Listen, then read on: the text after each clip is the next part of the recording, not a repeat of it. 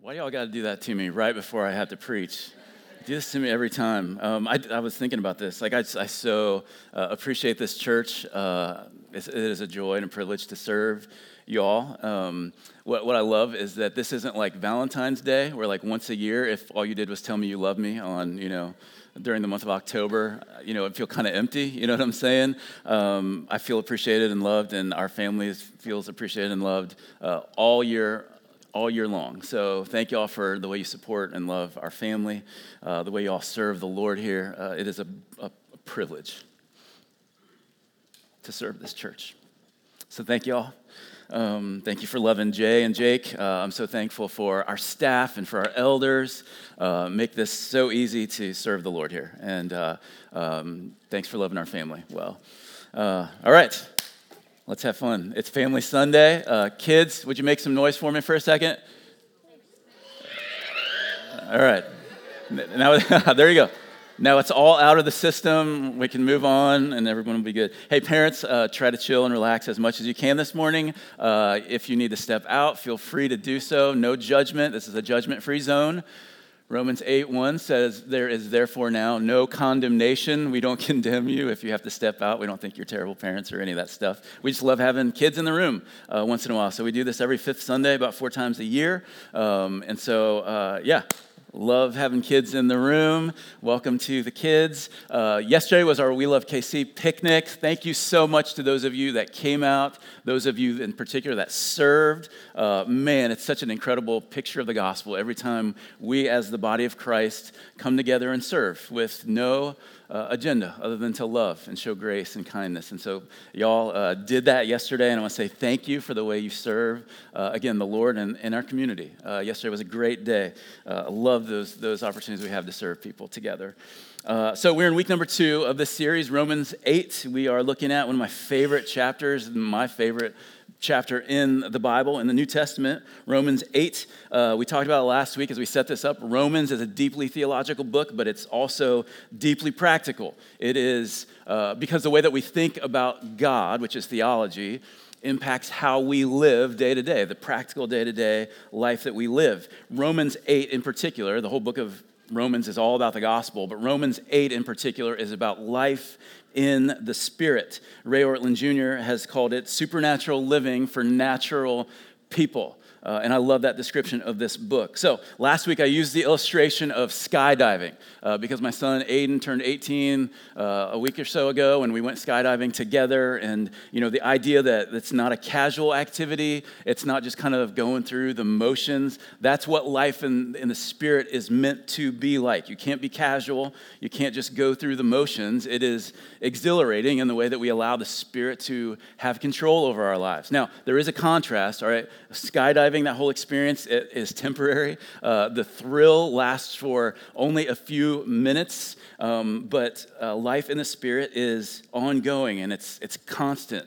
Uh, that's probably not the best, best illustration. Some of you are like, if life in the Spirit is like jumping out of a plane, I don't want to have anything to do with it, all right? Um, but the exhilaration of letting God control your life, that's the, the beauty of what we see in Romans chapter 8, life in the Spirit. So last week we were in the first couple verses. We saw three things frustration, justification, and liberation. We saw, as Andrew kind of alluded to, uh, Romans 7, uh, the frustration of Paul. So Romans 8 starts with this There is therefore now no condemnation. That therefore refers to all the frustration that Paul is talking about in Romans 7 that I want to please God, I want to honor God, and yet I fail, I stumble, I fall. And so, coming out of that frustration, he talks about justification. There is therefore now no condemnation. So, this identity for those of us that are in Christ, that, man, we, are, we may condemn ourselves, we may hear voices of condemnation from others or from the enemy, but in Christ there is no condemnation. He, he has taken the condemnation that we deserve, the judgment we deserve for our sin against a holy God. Jesus has taken it upon himself. We are justified. We are declared righteous, not by anything we do, but because He has said it to be so. He has declared us righteous. And we talked about liberation, that we've been set free, set free from the law of sin and death by the law of the Spirit of life. We've been set free by the gospel. And so we ended last week and kind of went into verses three and four, where it really, man, is digging into the gospel. Let me read verses three and four real quick. Verse three says, For God has done what the law, weakened by the flesh, could not do. By sending his own Son in the likeness of sinful flesh, and for sin, he condemned sin in the flesh, in order that the righteous requirement of the law might be fulfilled in us who walk not according to the flesh but according to the Spirit. So, what he says, the gospel, is that God sent Jesus to atone for our sin, to pay for our sin, to stand in our place, to take the judgment of God for us. The law couldn't set us free from, uh, from, our, um, from our sin. It couldn't produce following the law, keeping the law, doing good, couldn't produce righteousness in us. Only the inbreaking Spirit of God could do that. Only the Spirit of God could set us free. And so, this very last phrase kind of launches us into what we'll see this morning, where it says, uh, Those who walk not according to the flesh, but according to the Spirit. And so, what this passage, as we dig in today, uh, what I believe, in my opinion, this passage speaks all to is about what the Christian life is really all about. Now, let me make a statement here. Uh, if you've been in church or grown up in church all your life, this may uh, cause you to tilt your head, or maybe not, I don't know. But the goal of Christianity, the goal of the Christian life is not heaven. The goal is not heaven, the goal is God. The goal is God Himself to, to move into this intimate, living, loving relationship with the God of the universe, to walk with Him, to to honor him, to be used by him, to live in a holy way as he as he changes us from the inside out. It's all about the Lord. Heaven is an incredible like byproduct. It's the, the destination, it is the location that we will end in, and there is great hope in that. Uh, but the, the, the goal is God, to be in relationship with God. And if or when we treat the goal as if we treat heaven as the goal here's, here's the problem with that. If we treat heaven as the goal then we'll wait until we die and enter into eternity in order to that's, that's how we'll treat eternal life. But eternal life begins y'all the moment that we put our faith in christ. And so this relationship this the goodness and freedom that we can experience happens at the moment we place our faith in christ. And so the goal uh, uh, that we're talking about, the gospel makes this all possible because the Spirit comes in and He empowers us for holy living. And so that's the, that's the title this morning. The Spirit uh, empowers you for holy living. I want to encourage you, invite you, ask you to stand with me uh, as we read Romans chapter 8. We're going to read verses 3 through 13. If you have a Bible, you can turn there. If not, just read, you can follow along on the screens. This is God's word, it is truth, it is life. Romans 8, starting in verse number 3. Again, Paul says this For what God ha- for God has done what the law, weakened by the flesh, could not do. By sending his own Son in the likeness of sinful flesh, and for sin, he condemned sin in the flesh, in order that the righteous requirement of the law might be fulfilled in us who walk not according to the flesh, but according to the Spirit. For those who live according to the flesh, set their minds on the things of the flesh, but those who live according to the Spirit set their minds on the things of the Spirit. For to set the mind on the flesh is death, but to set the mind on the Spirit is, is life and peace. For the mind that is set on the flesh is hostile to God, for it does not submit to God's law. Indeed, it cannot. Those who are in the flesh cannot please God.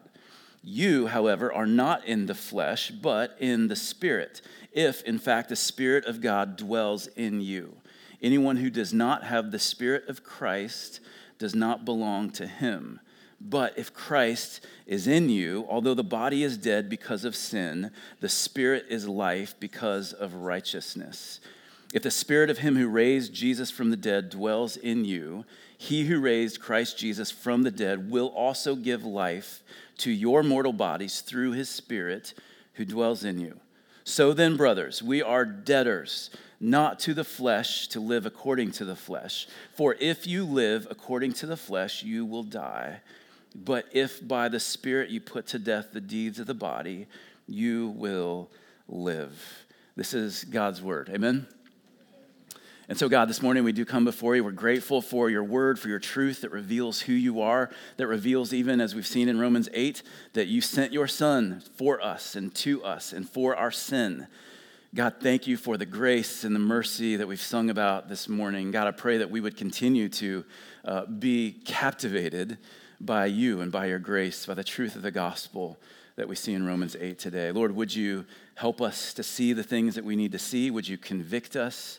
In the areas where we need conviction. God, would you encourage us and challenge us where we need to be encouraged and challenged? God, help us to not take for granted the goodness of your Holy Spirit that you have sent to us.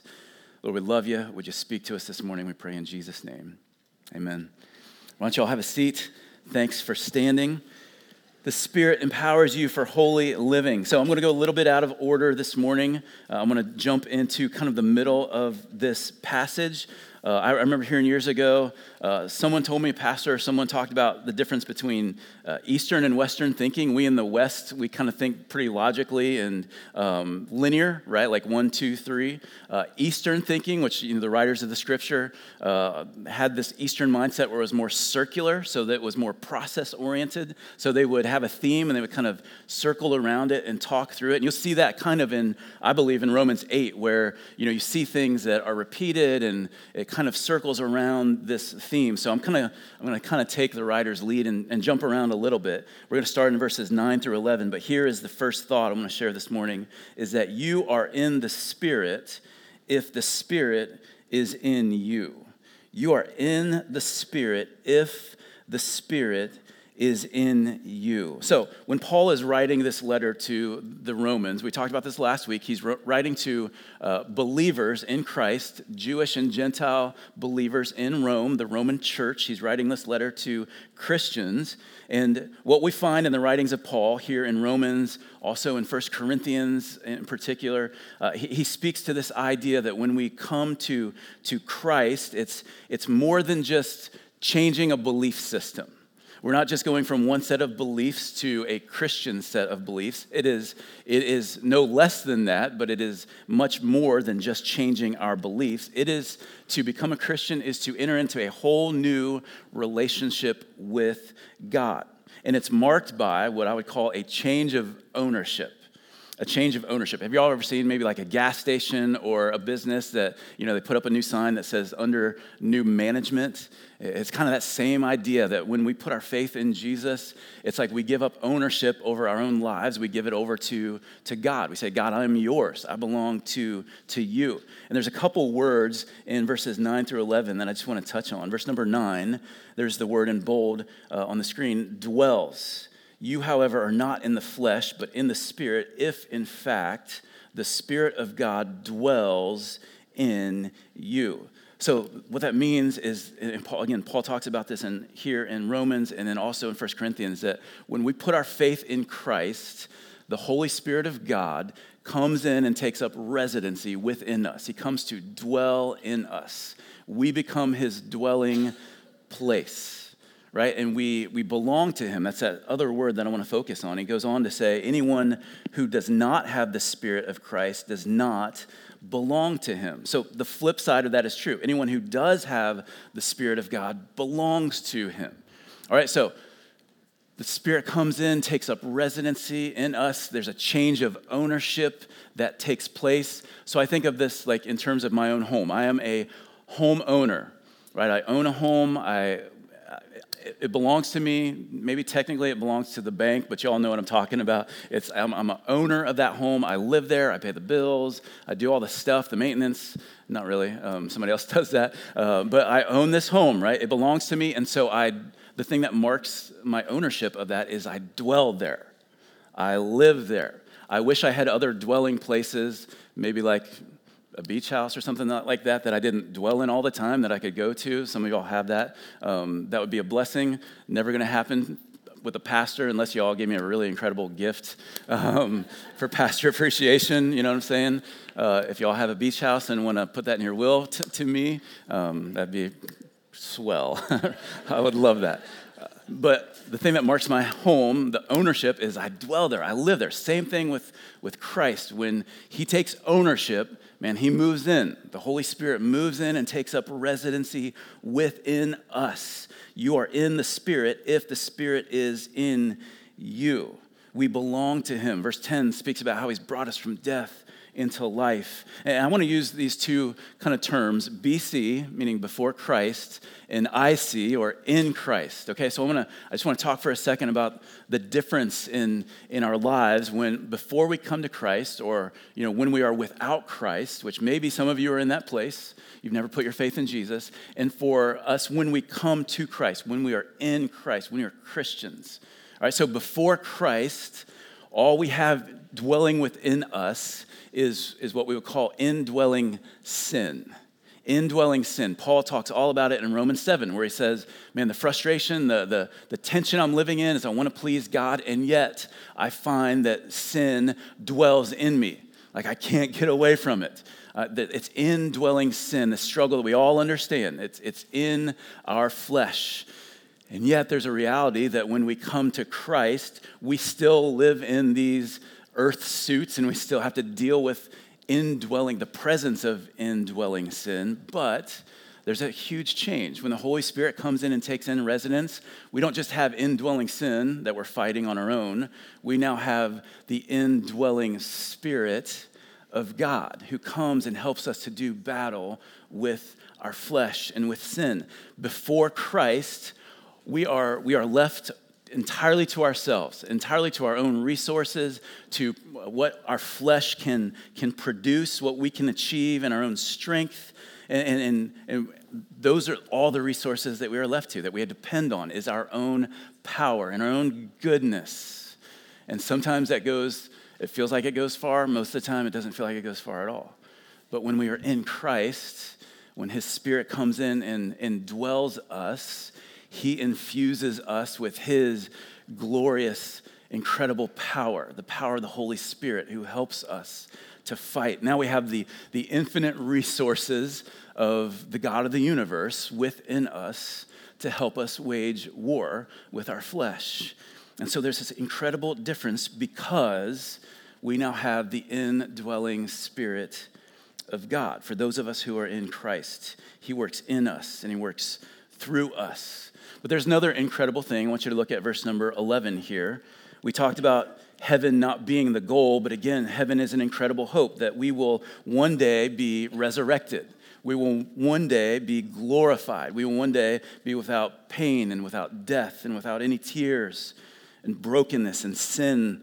In verse number 11, he says this If the spirit of him who raised Jesus from the dead, dwells in you, okay, so the spirit who brought Jesus out of the grave after three days, if that same spirit who raised him dwells in you, he who raised Christ Jesus from the dead will also give life to your mortal bodies through his spirit who dwells in you. Here's what Paul is saying is that if the spirit is in you, listen, one day you will be, he will raise your, your mortal body to to resurrection, to eternal life, and to a glorified body. He has the power to do that because, why? Because the Holy Spirit is in you. So, the Spirit produces life, He empowers us, He promises us resurrection at the last day. Here's my question for you this morning, and this is why I wanted to start in this place this morning in verses 9 through 11. I just want to ask you this question Does He dwell in you? Does he dwell in you? You are in the Spirit if the Spirit is in you. Does he have ownership of you? Has there ever been a time in your life where you have surrendered ownership? You've given management over to a new boss, you've given it all over to the Lord Jesus Christ does he dwell in you? And that is one of the things that Paul hits over and over in Romans chapter 8. The mark of a believer in Christ is he, he or she has the Spirit of God within them. And so you are in the Spirit if the Spirit is in you. Let me read this quote from a guy named J.C. Ryle, old English Anglican bishop in the 1800s. He said, Let it be distinctly understood that the person who does not have the Spirit does not have Christ. They who do not have Christ have no pardon of their sins, there's no forgiveness. They have no peace with God, no title to heaven, no well grounded hope of being saved. So, y'all, we sing about being saved, we rejoice in being saved, but the, the mark of that, the guarantee of that, is that we have the Holy Spirit within us. Okay, so you are in the Spirit if the Spirit is in you. Here is a second thought that I want to share this morning. If the Spirit is in you, you have new affections. If the Spirit is in you, you have new affections. Now, that is, the word affections is, again, not something we typically, that's not a word we typically use unless we talk about being affectionate of someone or something. Uh, I love that word. It's a good old Puritan word. Uh, let me read you kind of a, a definition of, of this. Um, actually, no, let, let, me, let me pause on that for a second. Um,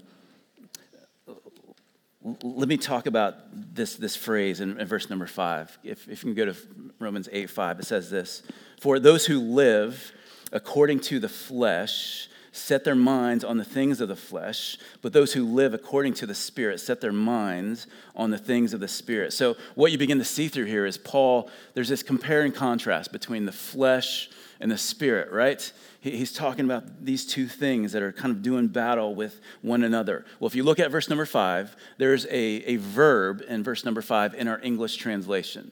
You see what the, the verb is? For those who live according to the flesh and those who live according to the spirit. Now, in the original language, the Greek language, there is, there's no verb there.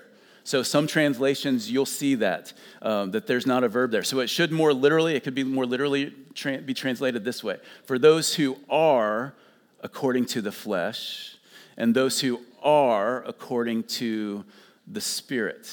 So what Paul does is he, in essence, says there's really two two kinds of people. Y'all ever do this where, like, I feel like we do it all the time where we categorize people into like one category or another? Um, so we're like, uh, you're a Republican or you're a Democrat or you're conservative or uh, you're liberal, uh, you're a Gamecocks fan or you're a Tigers fan, uh, you believe the Ohio State Buckeyes are the best or you're wrong, uh, right? So, like, we, we, put, we put people in categories. Hush, it's Pastor Appreciation Day. I can say what I want, all right? So, we put people in like these categories. There's two types of people. Um, Paul says, hey, there's really only two types of people in the world. There are those who are according to the flesh and those who are according to the spirit.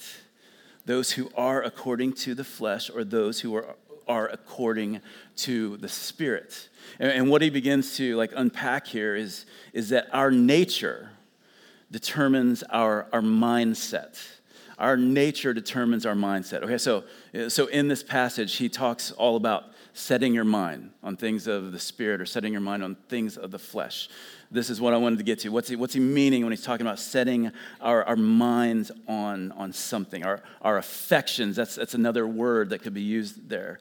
John Stott says it this way Now, to set the mind on the desires of the flesh or spirit is to make them the absorbing objects of thought.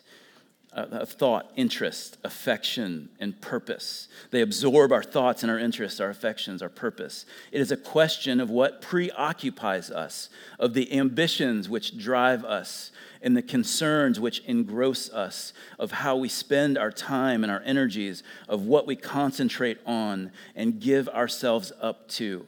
All this is determined by who we are, whether we are still in the flesh or are now by new birth in the spirit. So, this is what I mean when we talk about affections like what consumes our thoughts and the desires of our heart? Where do we spend the most time thinking or trying to achieve? These are our affections. And the statement I made was this if the Spirit is in you, you have new affections. If the Spirit is in you, He has changed your affections. If you are in the Spirit, you have spiritual uh, affections and not, not primarily fleshly, carnal affections. So, what, what Paul is saying here, this is, this is not a command or a call to, to, to set our mind on spiritual things, although that is a good thing. And he, he, he later on in Colossians chapter 3, we'll see it in a few minutes, he points us in that direction. He says, Hey, I want you to set your mind, I want you to place your affection on those kind of things, things that honor God.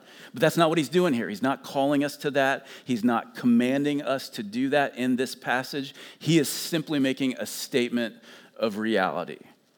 He says that those who are uh, according to the flesh, they set their minds, their, their, their affections are caught up with things that are fleshly, that are earthly, that are self pleasing, self consuming, self centered. But those who are according to the Spirit, their affections primarily revolve around spiritual things, things that are God centered, things that please and glorify Christ. So, let, let, me give you kind of an example. Uh, I mean, I had a pastor years ago in college, I think, who would talk about this. He would make a statement like, you know, why does a dog bark? A dog barks because it's a dog, right? It's its nature. Uh, a duck quacks because it's a duck, right? So you could you could bark. Um, kids, feel free to bark if you want. Your parents are probably like, stop barking um, or quacking or whatever. Like, there we go. Thank you. Just making sure they're paying attention. All right, good deal. Uh, so a dog barks because it's a dog. You could you could bark, but that doesn't necessarily make you a dog, that's not your nature, but a dog barks because that's its nature. A duck quacks because it's a duck, it's its nature. So if you follow this line of thinking here, a Christian has affections for the spiritual because he or she is a Christian, right? So the Spirit of God lives in you, and so because the Spirit of God is in you, your affections become spiritual. It is your new nature. What God has done when, when the Holy Spirit comes in and takes up residency is He reorients you and your whole life and all of your affections to not just be about you, self centered. It becomes God centered. It becomes God honoring, God glorifying. This is what He's talking about here. And so, so I want you to think of kind of the flip side of this, this coin right, so if your affections, what captures your attention and your heart most of the time primarily are things of, of the flesh, that may be, it may be an indication that you don't have the Spirit of Christ. If your affections are always on what pleases you and not the Lord. So let me ask you this question. This is a challenging question. Where are your affections most often drawn? Things of the spirit, or things of the flesh, or things of the spirit? Like what? And, and I know in different seasons we get caught up with different pursuits. And, and I'm not asking this, like, how many of you never struggle with sin? How many of you never your desires are drawn to the things that are fleshly, that are not God honoring. No, we, we saw that in Romans 7. We all deal with this, this battle. But primarily, where are your affections? Are they towards things that please only you, or are they towards the Lord, things that honor and glorify Him? Are your affections for God only stirred up when you are in this room or throughout your week? Where are your affections oriented toward primarily? Towards things of the spirit or things of the flesh.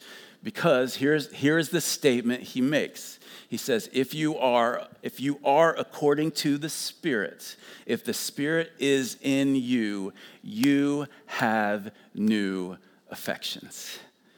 It's just a statement of reality. It's a statement of truth. If you have the same old affections as you used to, if nothing's changed, you only desire the same things that please you, you might need to look in the mirror and ask God, where am I at with you? If you're in the Spirit, if the Spirit is in you, you have new affections. All right, here's the third thought, the third and final thought I want to share this morning. And this one can be highly encouraging and also highly challenging for us. All right, if the Spirit is in you, you can win against sin.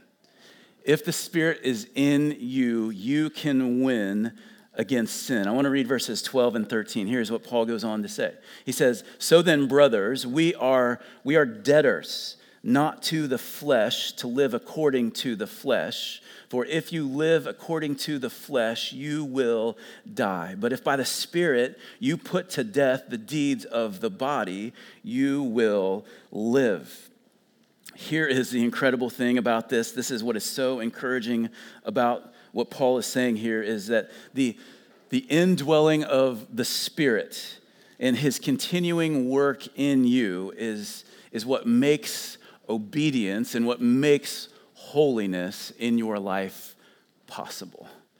The fact that the Spirit is in you means you can actually obey God. You are empowered to uh, live out what He's called you to. You are able to honor Him and glorify Him. If you remember in the previous verses, verses 7 and 8, He says, In the flesh, you couldn't, you couldn't submit to the law. You couldn't even do that. You couldn't, it was even impossible for you to please God as long as you were in your flesh. You could do as many good things and as many religious things as you wanted, but you could never, ever please God in your flesh.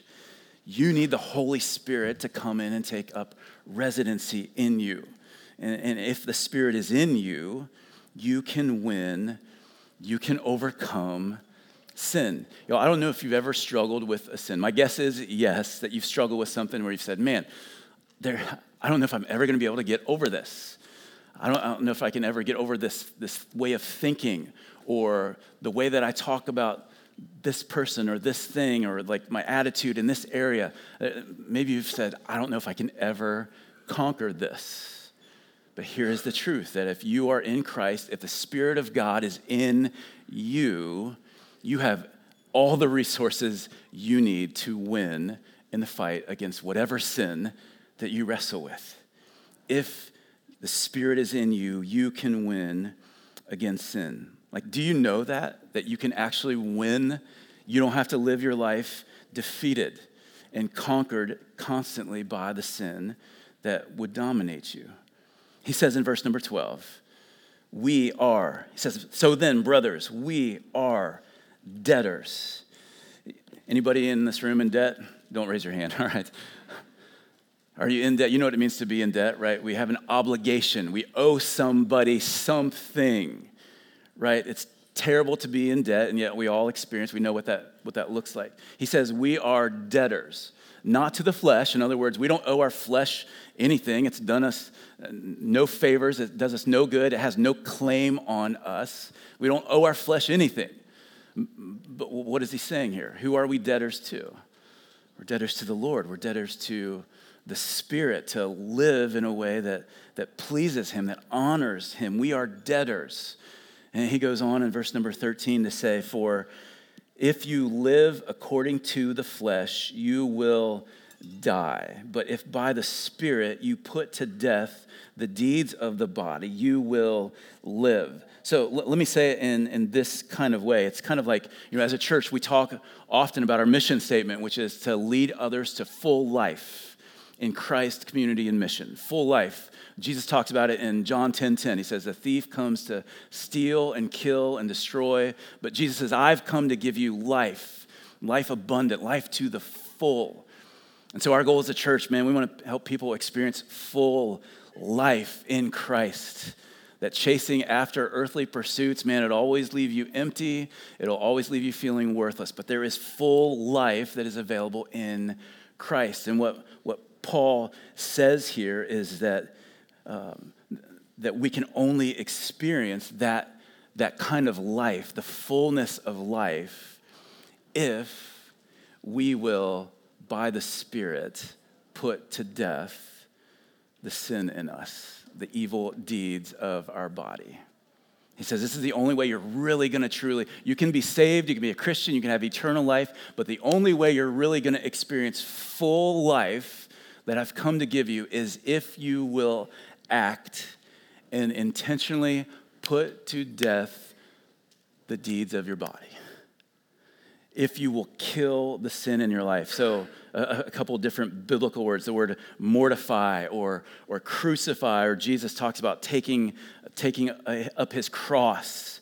It all has this idea of man, we're putting to death, we're putting to death the sin in us If the Spirit is in you, you can win against sin. And so in verse number 13, this is a call to action. It is a call to do something. It is a call to be intentional. He says, if you live according to the flesh, you will die. But if you, if you kill sin, if you put it to death, you will live. You will have full life. So there's a quote that I love from an old Puritan named John Owen. He said, Be killing sin, or sin will be killing you. Be killing sin, or sin will be killing you. This is exactly what Paul is saying here. Is that we have to actively seek to put our sin to death.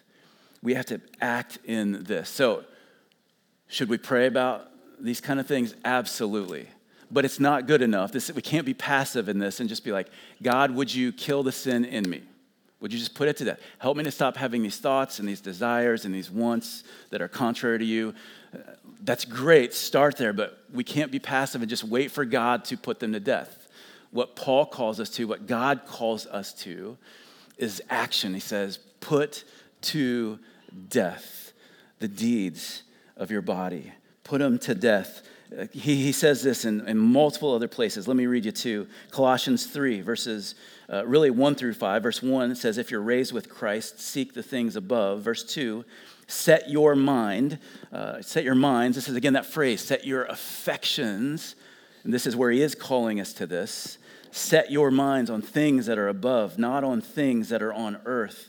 For you have died, and your life is hidden with Christ in God. When Christ, who is your life, appears, then you also will appear with him in glory. Verse 5 Put to death, therefore.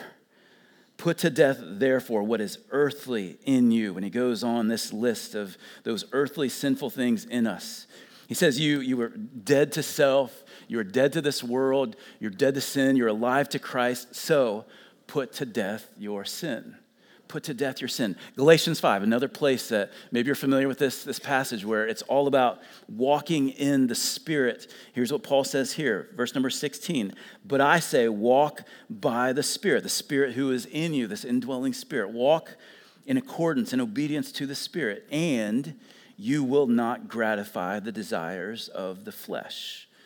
For the desires of the flesh are against the Spirit, and the desires of the Spirit are against the flesh, for these are opposed to each other to keep you from doing the things that you want to do. This is echoes of Romans 7 and 8 all over here. Verse 18, but if you are led by the Spirit, you are not under the law. Verse 24, if you drop down there, those who belong to Christ Jesus have what?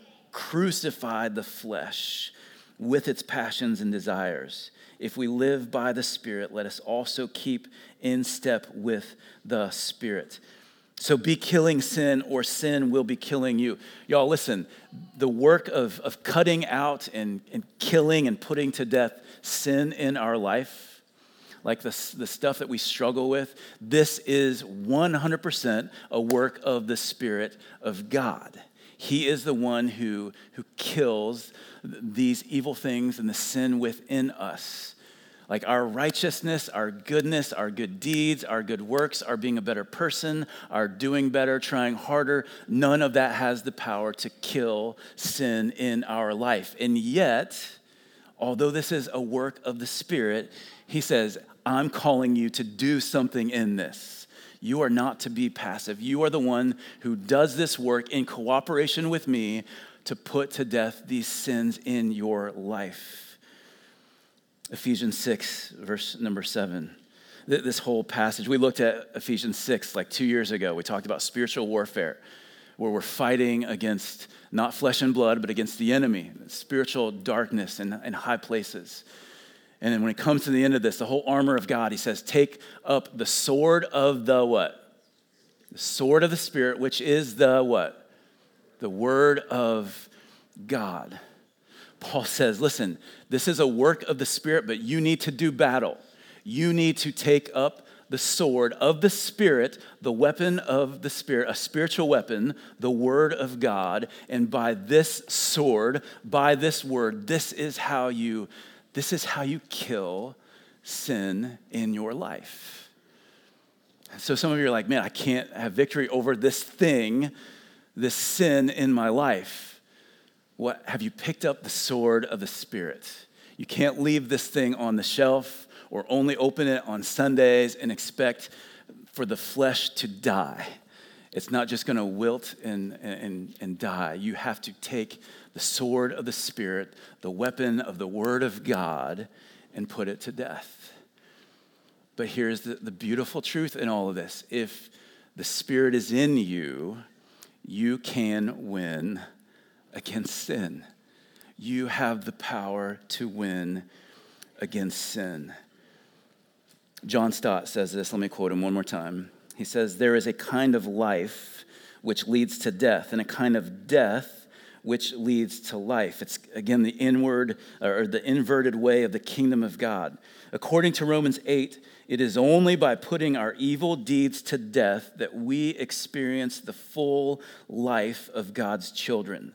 So we need to redefine, this is so important, we need to redefine both life and death. What the world calls life, which is a desirable self indulgence, just indulge yourself, do whatever feels good. What the world calls life leads to alienation from God, which in reality is death. Whereas the putting to death of all perceived evil within us, which the world sees as an undesirable self denial, is in reality the way to authentic life. Did y'all catch that? You know what he's saying?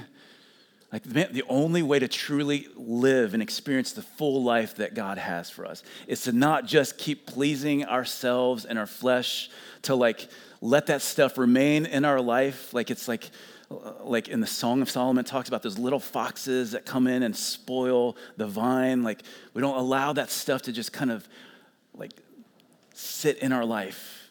No, we kill it. Only by putting those things to death do we get to experience full life. But the promise of Romans 8 is that if the Spirit is in you, you can win against sin. Amen? That's a good place for an amen. you can win against sin. You need to know that. It's not because of your goodness, it's because the Spirit, the indwelling Spirit within you. And so, let me ask you this question Are you actively seeking to put your sin to death? Are you actively seeking to mortify, to kill? Be killing sin or sin will be killing you. Are you actively seeking to do that? Y'all, this is why we do a Bible reading plan together. It's so that we can be engaged in the Word of God, so that we can together have our noses in the book, the only thing that's going to set us free, the only thing that's going to kill sin in us. So, how do we, let me just summarize all this. How do we live a holy life? We need the Spirit in us, producing new affections and empowering us to win against sin. We need the Holy Spirit, y'all. Every single week, we end uh, with a benediction. Y'all hopefully know, uh, are starting to know. We're two months out, so hopefully it's kind of getting ingrained in you. Uh, I did a little something this morning when we, at the end of the first service, when we read the benediction together. Uh, I closed my eyes. And I was like, okay, let me test myself. Let me see if I can actually say Colossians 1 28 and 29 uh, without looking at it on the screen. Uh, and uh, I, mm, I did pretty good. I'm like a B plus maybe or A minus. I did pretty well on that. I challenge you to try it. Um, kids will be chattering. Nobody's going to hear if you get it wrong or not. Um, Colossians 1 28 and 29. Let me, let me read it to you uh, as we end. Uh, this is kind of our verse uh, benediction for the year. Him we proclaim. I'm, I'm not gonna not I'm not gonna try to do it out of memory. All right, it's right in front of me. Him we proclaim, warning everyone, teaching everyone with all wisdom, that we may present everyone mature in Christ. All right, so I got it. Um, we're proclaiming Christ. I want you to pay attention to verse number 29. Uh, and, and I love this. And this, the reason we do this verse is because this is a benediction. This is a sending forth. Like we're sending one another out into our week, into our world. And I want the last thing that we're reminded of is the truth of verse number 29. Not just that we're pro- proclaiming Christ, but verse 29 for this I toil. This is like what I'm striving for. This is what I'm pushing for. This is what my life is all about to proclaim Christ.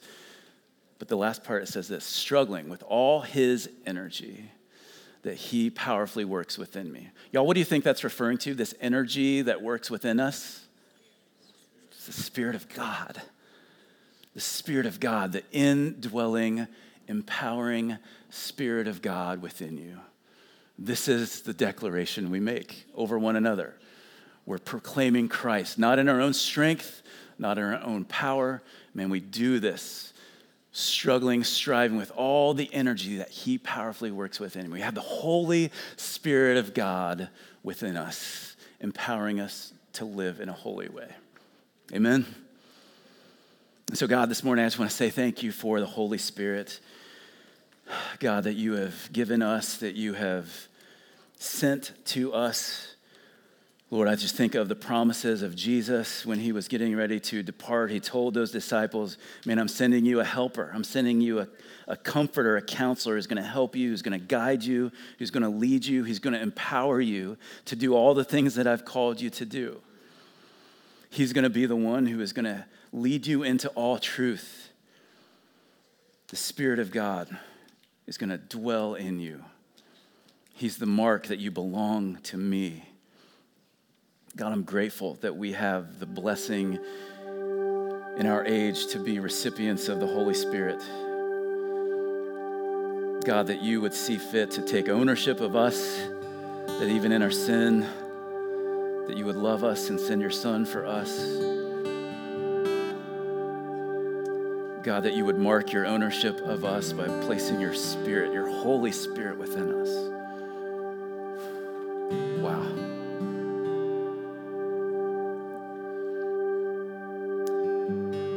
Thank you that we don't have to fight the fight against our sin. We don't have to struggle in our own power, in our own flesh, in our own, own frailty. We have your spirit within us who gives us life, who produces life in us that we could never produce on our own.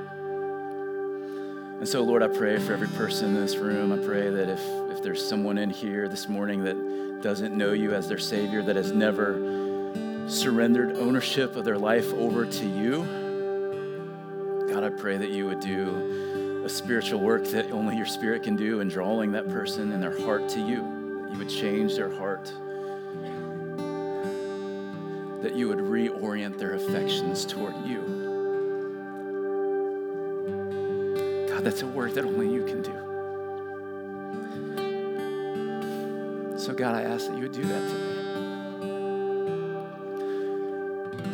today. God, you are the one that has the power to mortify our sin. God, thank you that you have sent us your spirit to empower us to do that, to win in this fight against sin, to glorify you, to honor you. Lord, we all feel the frustration of Romans 7, but God, help us to stand firm in the truth of Romans 8 that we have your indwelling spirit that is so much more powerful than any indwelling sin that we face. And so, Lord, this morning, would you help us to actively, intentionally, purposefully, by your Spirit, seek to put to death the sin that remains in us. God, help us in that. We want to honor you, we want to glorify you. So help us to do that this morning and this week and in our lives. We pray in Jesus' name.